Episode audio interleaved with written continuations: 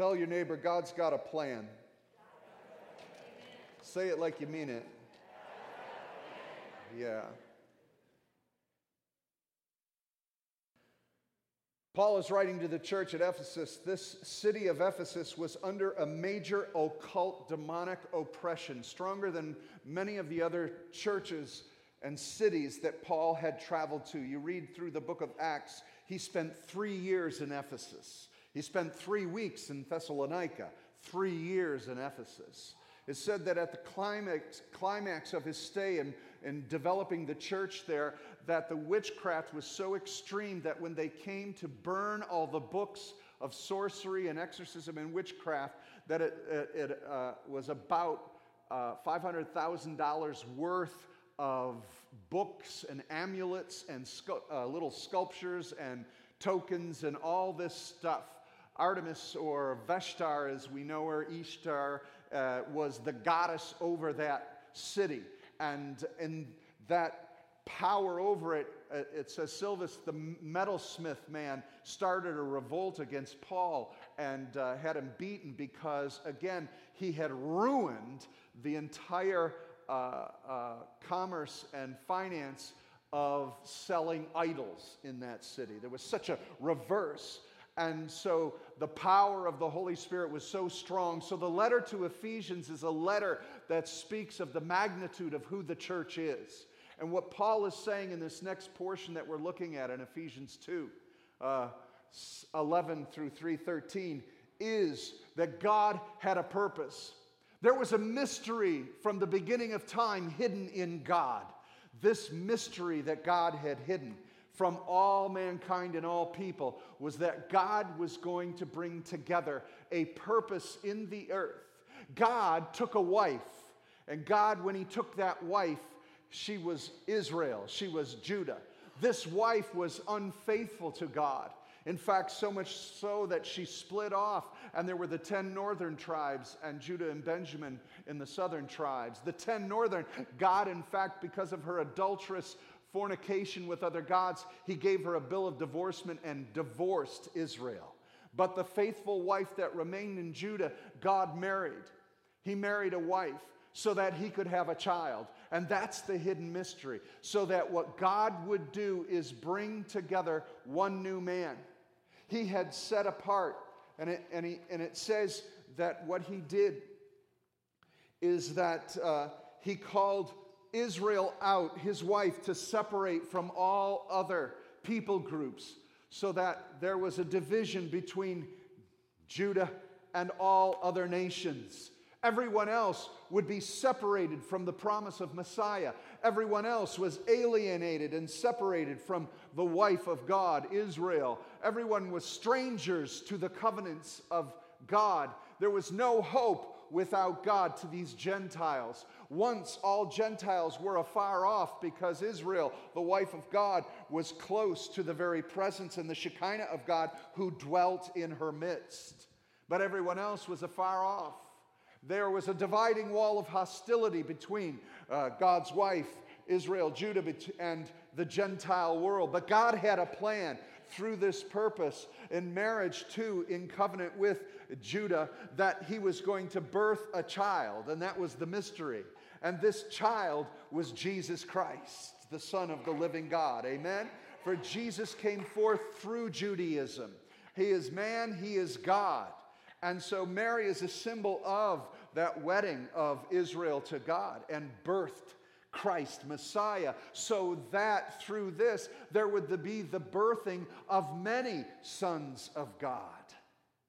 And that's what he says here. Therefore, remember at one time, you Gentiles in the flesh, you were the uncircumcision. You were uh, not called by circumcision, which is made by the flesh by hands. Remember that you were at one time separated from Messiah, alienated from the commonwealth of Israel, strangers to the covenants of promise, having no hope without God in this world. But now, in Messiah Jesus, you who were once afar off are now brought near by the blood of Messiah. For he himself is our peace, who broke who made us both one and broke down in his flesh the dividing wall of hostility by abolishing the law of commandments and ordinances that he made, that he might create in himself one new man in place of the two, making peace.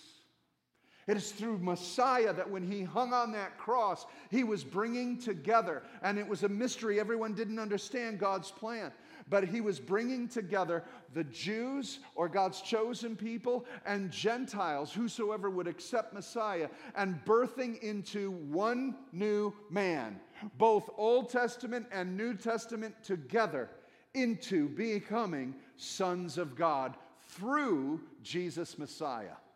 Now, this is what the entire New Testament is about. It's a struggle for Judaism to comprehend that we are no longer going to sacrifice animals. We are no longer going to need high priests and Levites. We're no longer going to need a temple. But what has radically changed is that Messiah came through Judah and died for us. And now our faith is in the Lamb of God, the true high priest, the true temple of God, which is in heaven, that Jesus is high priest of.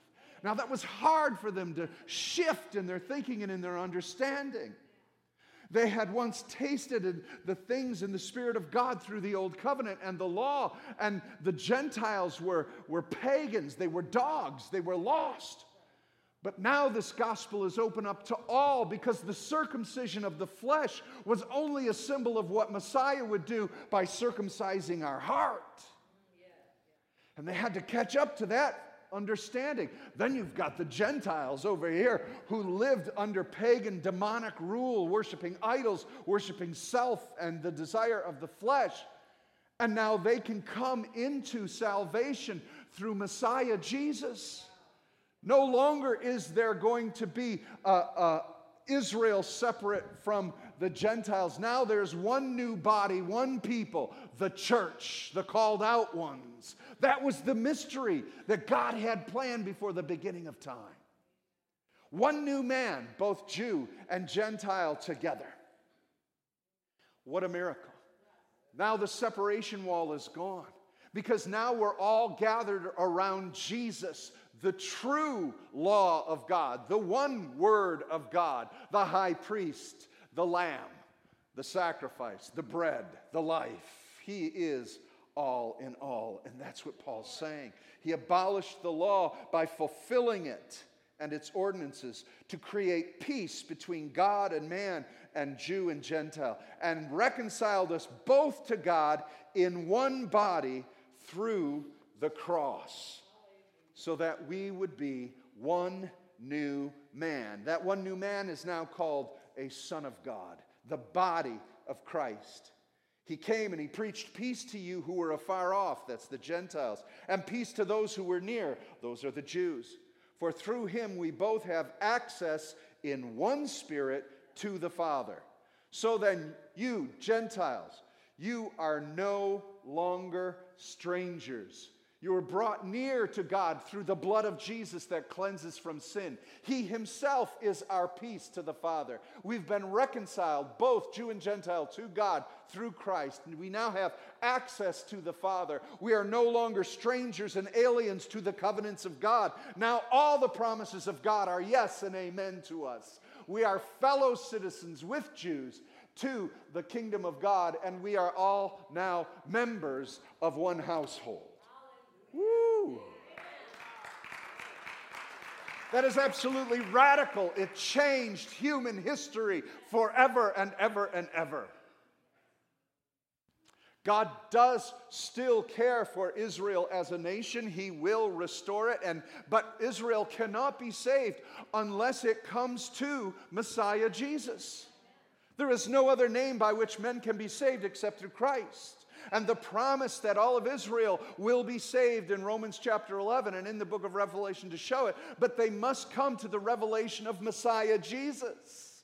The Old Testament will save no one. It's the blood of Jesus that can only save. And so Israel must come to a knowledge. Now, in the first century, it was Israel, it was the apostles. They were all Jews. The whole first church was Jewish was the remnant of Judaism that came into Messiah. And that offer remains for any Jew and all of Israel to come to receive Jesus. He is their Messiah, Mashiach. And it is open to all Gentiles because there's only one new man. It made a new creation on planet Earth.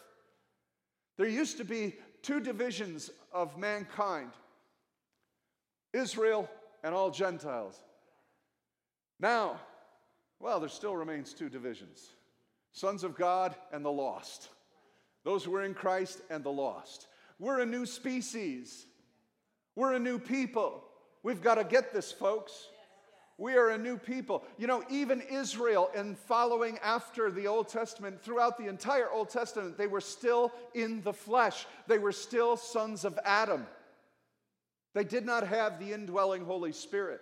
It is only till Christ came and his blood spilt that he could ascend to heaven and offer the sacrifice for all sin so that the Spirit of holiness could now dwell within mankind and make us all new creations. We were taken out of Adam and put in Christ. You're a new species. You're not in Adam, you're in Jesus. That separates us from everything else. You're a citizen of heaven.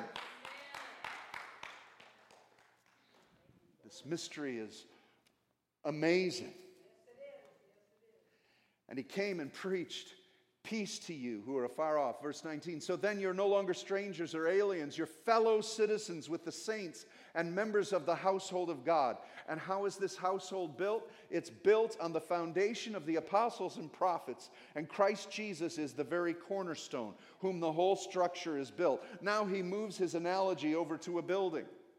And he says, In whom the whole structure being joined together grows into a holy temple in the Lord, in whom you also are being built together into a dwelling place for God by the Spirit. So, we, the new creation of God, the one new man, uh, both Jew and Gentile, coming together under Messiah Jesus learning that salvation is of the Jews in the Old Testament, fulfilled in Messiah in the New Testament, the apostles and prophets are building the uh, teachings of the kingdom through the apostles' doctrine. That's the New Testament, so that we would understand we're a household of faith. We are a place that is a household of God. And the whole structure is being joined together. It's still being joined together. How many of you know you're a brick in this building? Living stones, Peter calls you. Living stones placed in the kingdom of God. Right here, we got a pile of bricks. But we're not just randomly in a pile. We are placed, the, Paul says in Corinthians, placed in specific order and specific positions. Each one of you finding your position in this body of Christ to be and to do and be a dwelling place for God's Spirit. That's radical. Radical teaching on planet Earth. And it's amazing. Built on the apostles and the prophets of the New Testament and Jesus as the cornerstone. That is the gospel that we're proclaiming and that we're teaching. And that's what Paul says. He says, That's the reason I, Paul, a prisoner for Christ Jesus, on behalf of you Gentiles, assuming that you've heard of the stewardship of God's grace that was given to me for you, how the mystery was made known to me by revelation. As I have written briefly, when you read this, you can perceive my insight into the mystery of Messiah, which was not made known to the sons of man in other generations, as it has now been revealed to his holy apostles and prophets by the Spirit. This mystery is that the Gentiles are fellow heirs and members of the same body and partakers of the promise of Messiah Jesus through the gospel. There's the mystery. This was God's plan from the very beginning before the planet began that He is going to bring a rescue to man's fall and man's sin and man's depravity. That when He chooses His own will, God is going to remedy that through His love. And He is going to call forth a people of all races, of all nations, to Himself and they will become his children, and they will become the bride to his son, Messiah Jesus. Father God took a wife to bear a son so that he could have a bride and be the body of Christ that would fill the earth with a demonstration of his love. That's the mystery. That's the mystery. Now, that speaks to the overwhelming love of God. And he says this Of this gospel, I was, made, I was made a minister according to the gift of God's grace, which was given to me by the working of his power. To me, though I'm very, the very least of all the saints, this grace was given to preach to the Gentiles the unsearchable riches of the Messiah. These, these riches are so vast that the Jews of the first century didn't grasp what Messiah would be. They thought he was just going to be a military right, uh, might. They thought he was just going to be a political leader that was going to set Israel free from Rome. Oh my gosh, they had no idea the riches of his glory. He was coming not to set man free from political rule, he was coming to set man free from the power of sin and death. The enemy of mankind from the beginning. He wasn't coming just for Israel itself, he was coming for whosoever would. All of mankind could know salvation and be one with God and to be birthed as a new creation in Christ Jesus. All these riches were unsearchable. No one knew them, but you're searching them right now. You're searching the riches of God's depth and His love for your own life. Did you know God forgives of the mess that you made? Search it out, He does. Put all the mess together that we all have here. Every sin's in the house. You don't even know the unsearchable depth of sin that sits in these pews. But because of his love for you, you're discovering the unsearchable riches of forgiveness. I can tell anyone that walks in these doors, no matter what their sin is, they're forgiven if they would come to Christ Jesus, He has forgiveness. He's got a remedy for their problem. I don't care what the problem is. There is no problem that the riches of His grace do not minister to. There's no depth that He has not already gone. He can forgive and minister and turn any life around. That's our message. That's the message that turned the world upside down. And that's what Paul's privileged to teach. And he says this so that through the, this is what's amazing now. The, he says, though I'm the very least of the saints, this grace was given to preach to the Gentiles the unsearchable riches of Christ and to bring to light for everyone what is the plan of the mystery hidden for the ages in God who created all things. There's the mystery hidden in God through all the ages. The Jews wanted signs, they wanted miracles, they wanted to know and wanted to see some, do some stuff for us, Jesus. He'll say, I'll, I'll show you a sign. The Son of Man shall die and be buried for three days. You'll see the son of Jonah, the sign of Jonah, buried in death for three days and he rises. This is the hidden wisdom and mystery of God. To the Greeks, they want intellect, they want knowledge. Well, God's wisdom seems foolishness to man. But the wisdom of God is so brilliant and so unique that the law came embodied in Christ Jesus, that he would live that law to perfection, being born of a virgin outside of the curse of Adam. He came as the spotless Lamb of God, therefore having pure blood, never tainted by sin, living a perfect life, taking the law and presenting it to God so that all of our sin could be put on him so that if all sin was put on him, he would be judged by God for our sin and therefore have to die. But yet, because he was sinless, spotless when he died, death had no right to hold him. So he broke its power. It's genius so that you could die in Him, not having to die, because if you die in your sin, you're going to hell for eternity. But you can die with Him on the cross so that you would become a new creation born in Christ out of Adam and live eternally with Him. This is the mystery hidden, and it's genius, it's wisdom. But to the normal eye, you see a man hanging on a cross, beaten and bruised and defeated but you don't know the mystery. You don't know the depth of God's riches of His love. That's what the mystery is that God so loved the world, He gave His Son. This mystery is so astounding, so rich. Why do we back away from the story? Why do we let those who are lost in darkness and lost in sin ridicule this message and we back away from it? It's the genius of God, it's the brilliance of what He's done, and it's the demonstration of His love for us. Oh, we can't back away. And He says this this, this is what I love. He says this so that through the church, that's us, lost now found, so that through the church, the manifold wisdom of God, manifold, it's not a muffler, it's not on the back end of a car. The manifold wisdom of God, that's the multifaceted riches of his knowledge and wisdom, so that the manifold wisdom of God, hmm, that mystery hidden, now needs to be revealed through the church. The manifold wisdom of God might now be made known to the rulers and the authorities in the heavenly places. You're on display. What the church is doing is displaying what was hidden for centuries and centuries and centuries. No one understood God's plan. No one even understood it. Even the disciples didn't get it. And even after the resurrection, they didn't get it. They had to get the Holy Spirit in them, and they still didn't get it.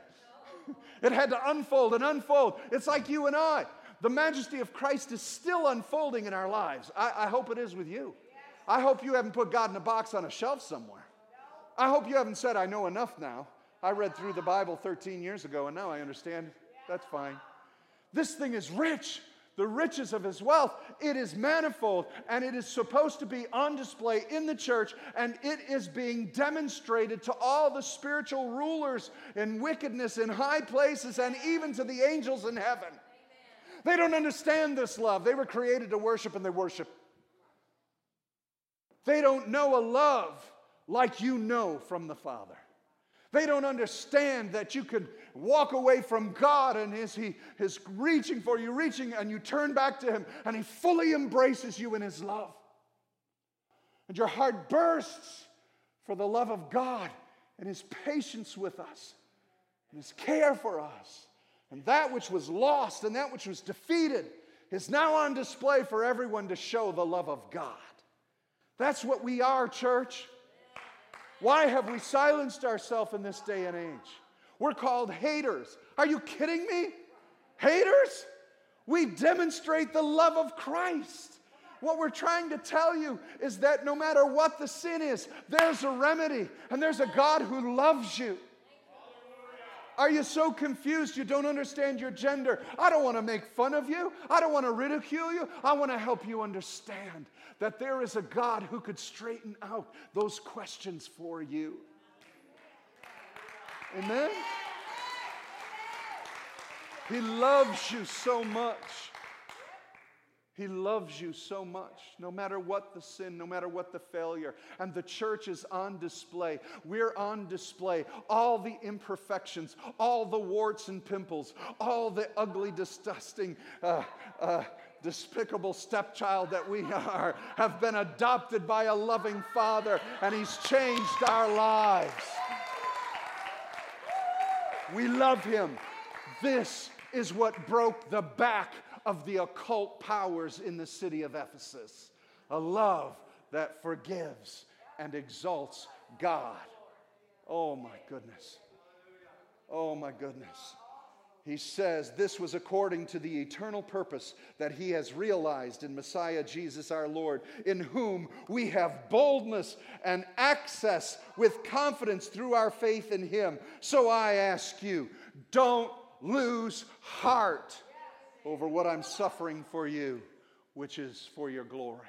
So this morning, folks, don't lose heart. This mystery has now been revealed, and the church is the demonstration of a love so rich and so real. This church isn't going to go out. It's not going to be extinguished. It's not going to be snuffed out. It's not going to be, it can be ignored by the world, but I'm telling you, where sin abounds, grace is going to much more abound. You cannot sustain this culture that we're in. It cannot be sustained. Financially, it's going to be bankrupt. Morally, it's going bankrupt. Intellectually, it's in utter imbecilic stupidity. It cannot be sustained. The thinking is ridiculous. Every aspect is unsustainable to a culture. There's one thing that's a rock and a cornerstone built on a foundation, and it is the gospel of Jesus Christ. They tried to tear this building down in Russia. Communism tried to destroy it as best they could. They killed as many Christians and put them in the gulag. They tried to get rid of it. But I'm here to tell you the church is still standing and communism is falling. The Chinese church the Chinese church is, is greater in number than ever before in its history. And China has tried repeatedly to destroy the church, destroy the church, destroy the church. They have, over civilizations and other countries and other nations, have repeatedly tried to destroy the gospel of Jesus Christ. And it's still here, and those nations are gone. It's unsustainable. Sin is unsustainable, but the grace of God abounds and will never cease to mankind. And the church is the manifold demonstration and witness of that love. Don't ever, don't ever pervert the witness of the church to become a Pharisaical judgment seat. We are the church of the Lord Jesus Christ, whose blood washes us clean. Don't lose heart in this day and hour. You're essential. You're a, a living stone in the building and a demonstration of Christ Jesus. So shine like the ruby, shine like the sapphire that you are. How could God use me? How could He use someone like me, a wretch like me? That's the point. He puts you on display as a changed creature from what you were. Amen.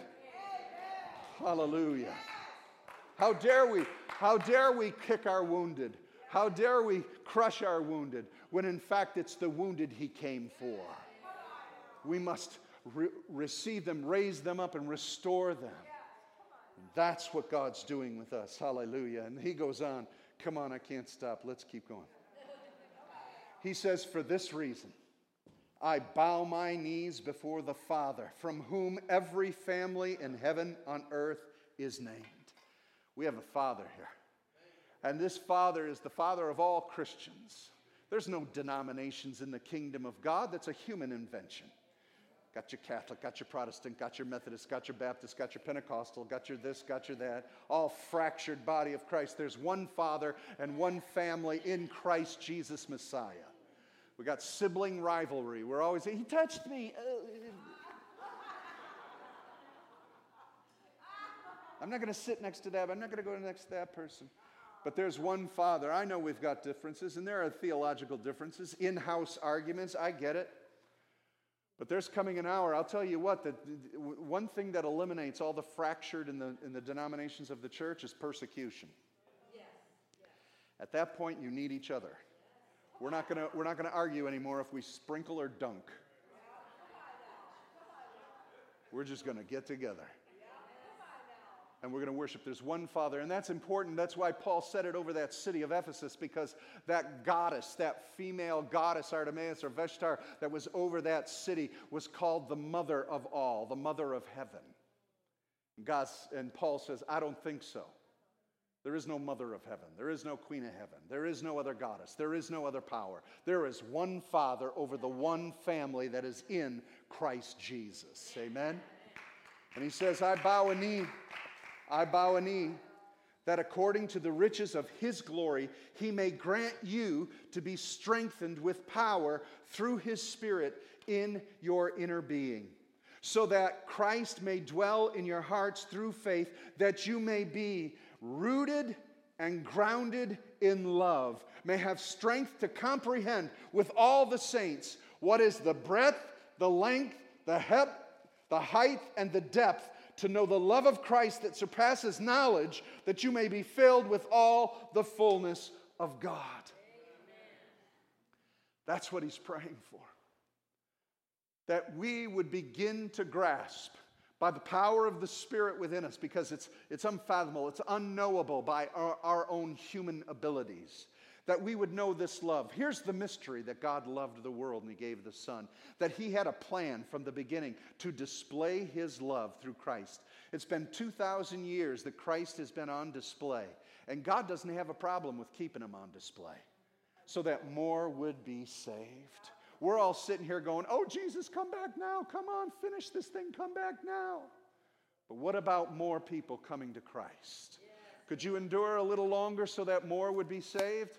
So that your children and your children's children and your aunts and your uncles and your cousins and your neighbors that they may come to Christ he said, I want by the Spirit of God that you would begin to search the unreachable, unsearchable dimensions of this love height and depth and width and breadth. He's looking at all perspectives, He's looking at all dimensions that the love of God fills in our lives. And we need the Holy Spirit to even begin to comprehend this. And he goes, May uh, now as a benediction, he says this Now to him who is able to do far more abundantly than all that we could ask or think, according to the power that is at work within us, to him be glory in the church and in Christ Jesus throughout all generations, forever and ever. Amen. You are the manifold wisdom of God. The wisdom is his love demonstrated. When this thing is over, when the lights turn on, and when all of creation is finished and Christ returns, we will be amazed at the design of perfection that he did through all the ages to demonstrate his love the wisdom by which he did it. So don't lose heart, don't give up. He is demonstrating his love in your life working through all the tangled mess that we've brought in and all the free will of man that's brought in with it, He's weaving something so beautiful, so amazing, that if you would search it out, you couldn't go high enough, wide enough, deep enough, long enough to find. You'll see the love of God and the wisdom by which He's bringing it, so that there would be, here it is, the glory of God in the church. You are here for the glory of God. Let there be glory in the church.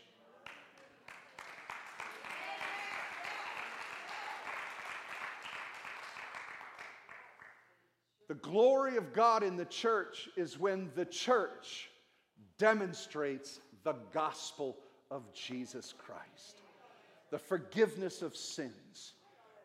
The reason Jesus heals is to bring people's lives into a greater appreciation of his love.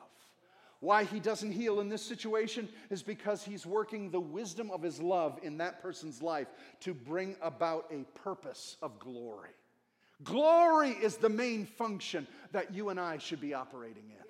There's one reason you get up in the morning. There's one reason you endure your hardship. There's one reason you're working through your troubles and getting all the stuff in your heart and mind in order. There's one reason it's to bring glory to the love of God that is always on display. Don't give up.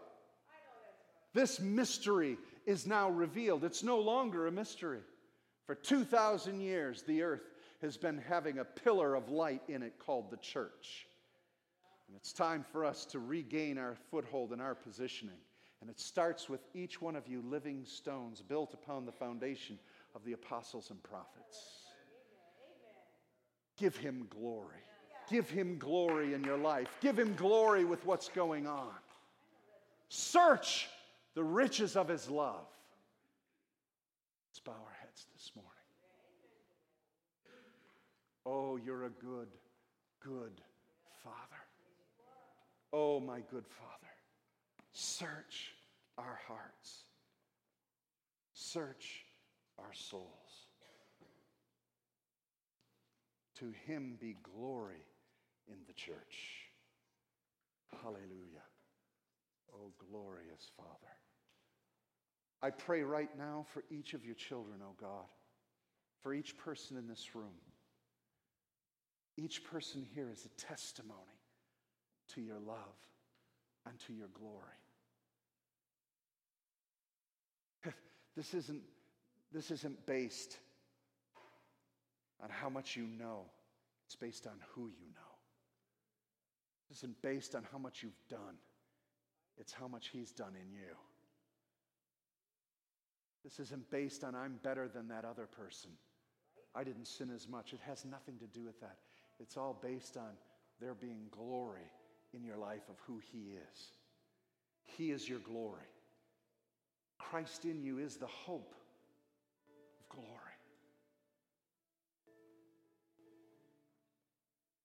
I want you just for a minute to ask the Holy Spirit to expand your knowledge and height and width and breadth and depth of the love of God. God, would you give us an understanding of these deep riches? This is a time between you and Jesus right now.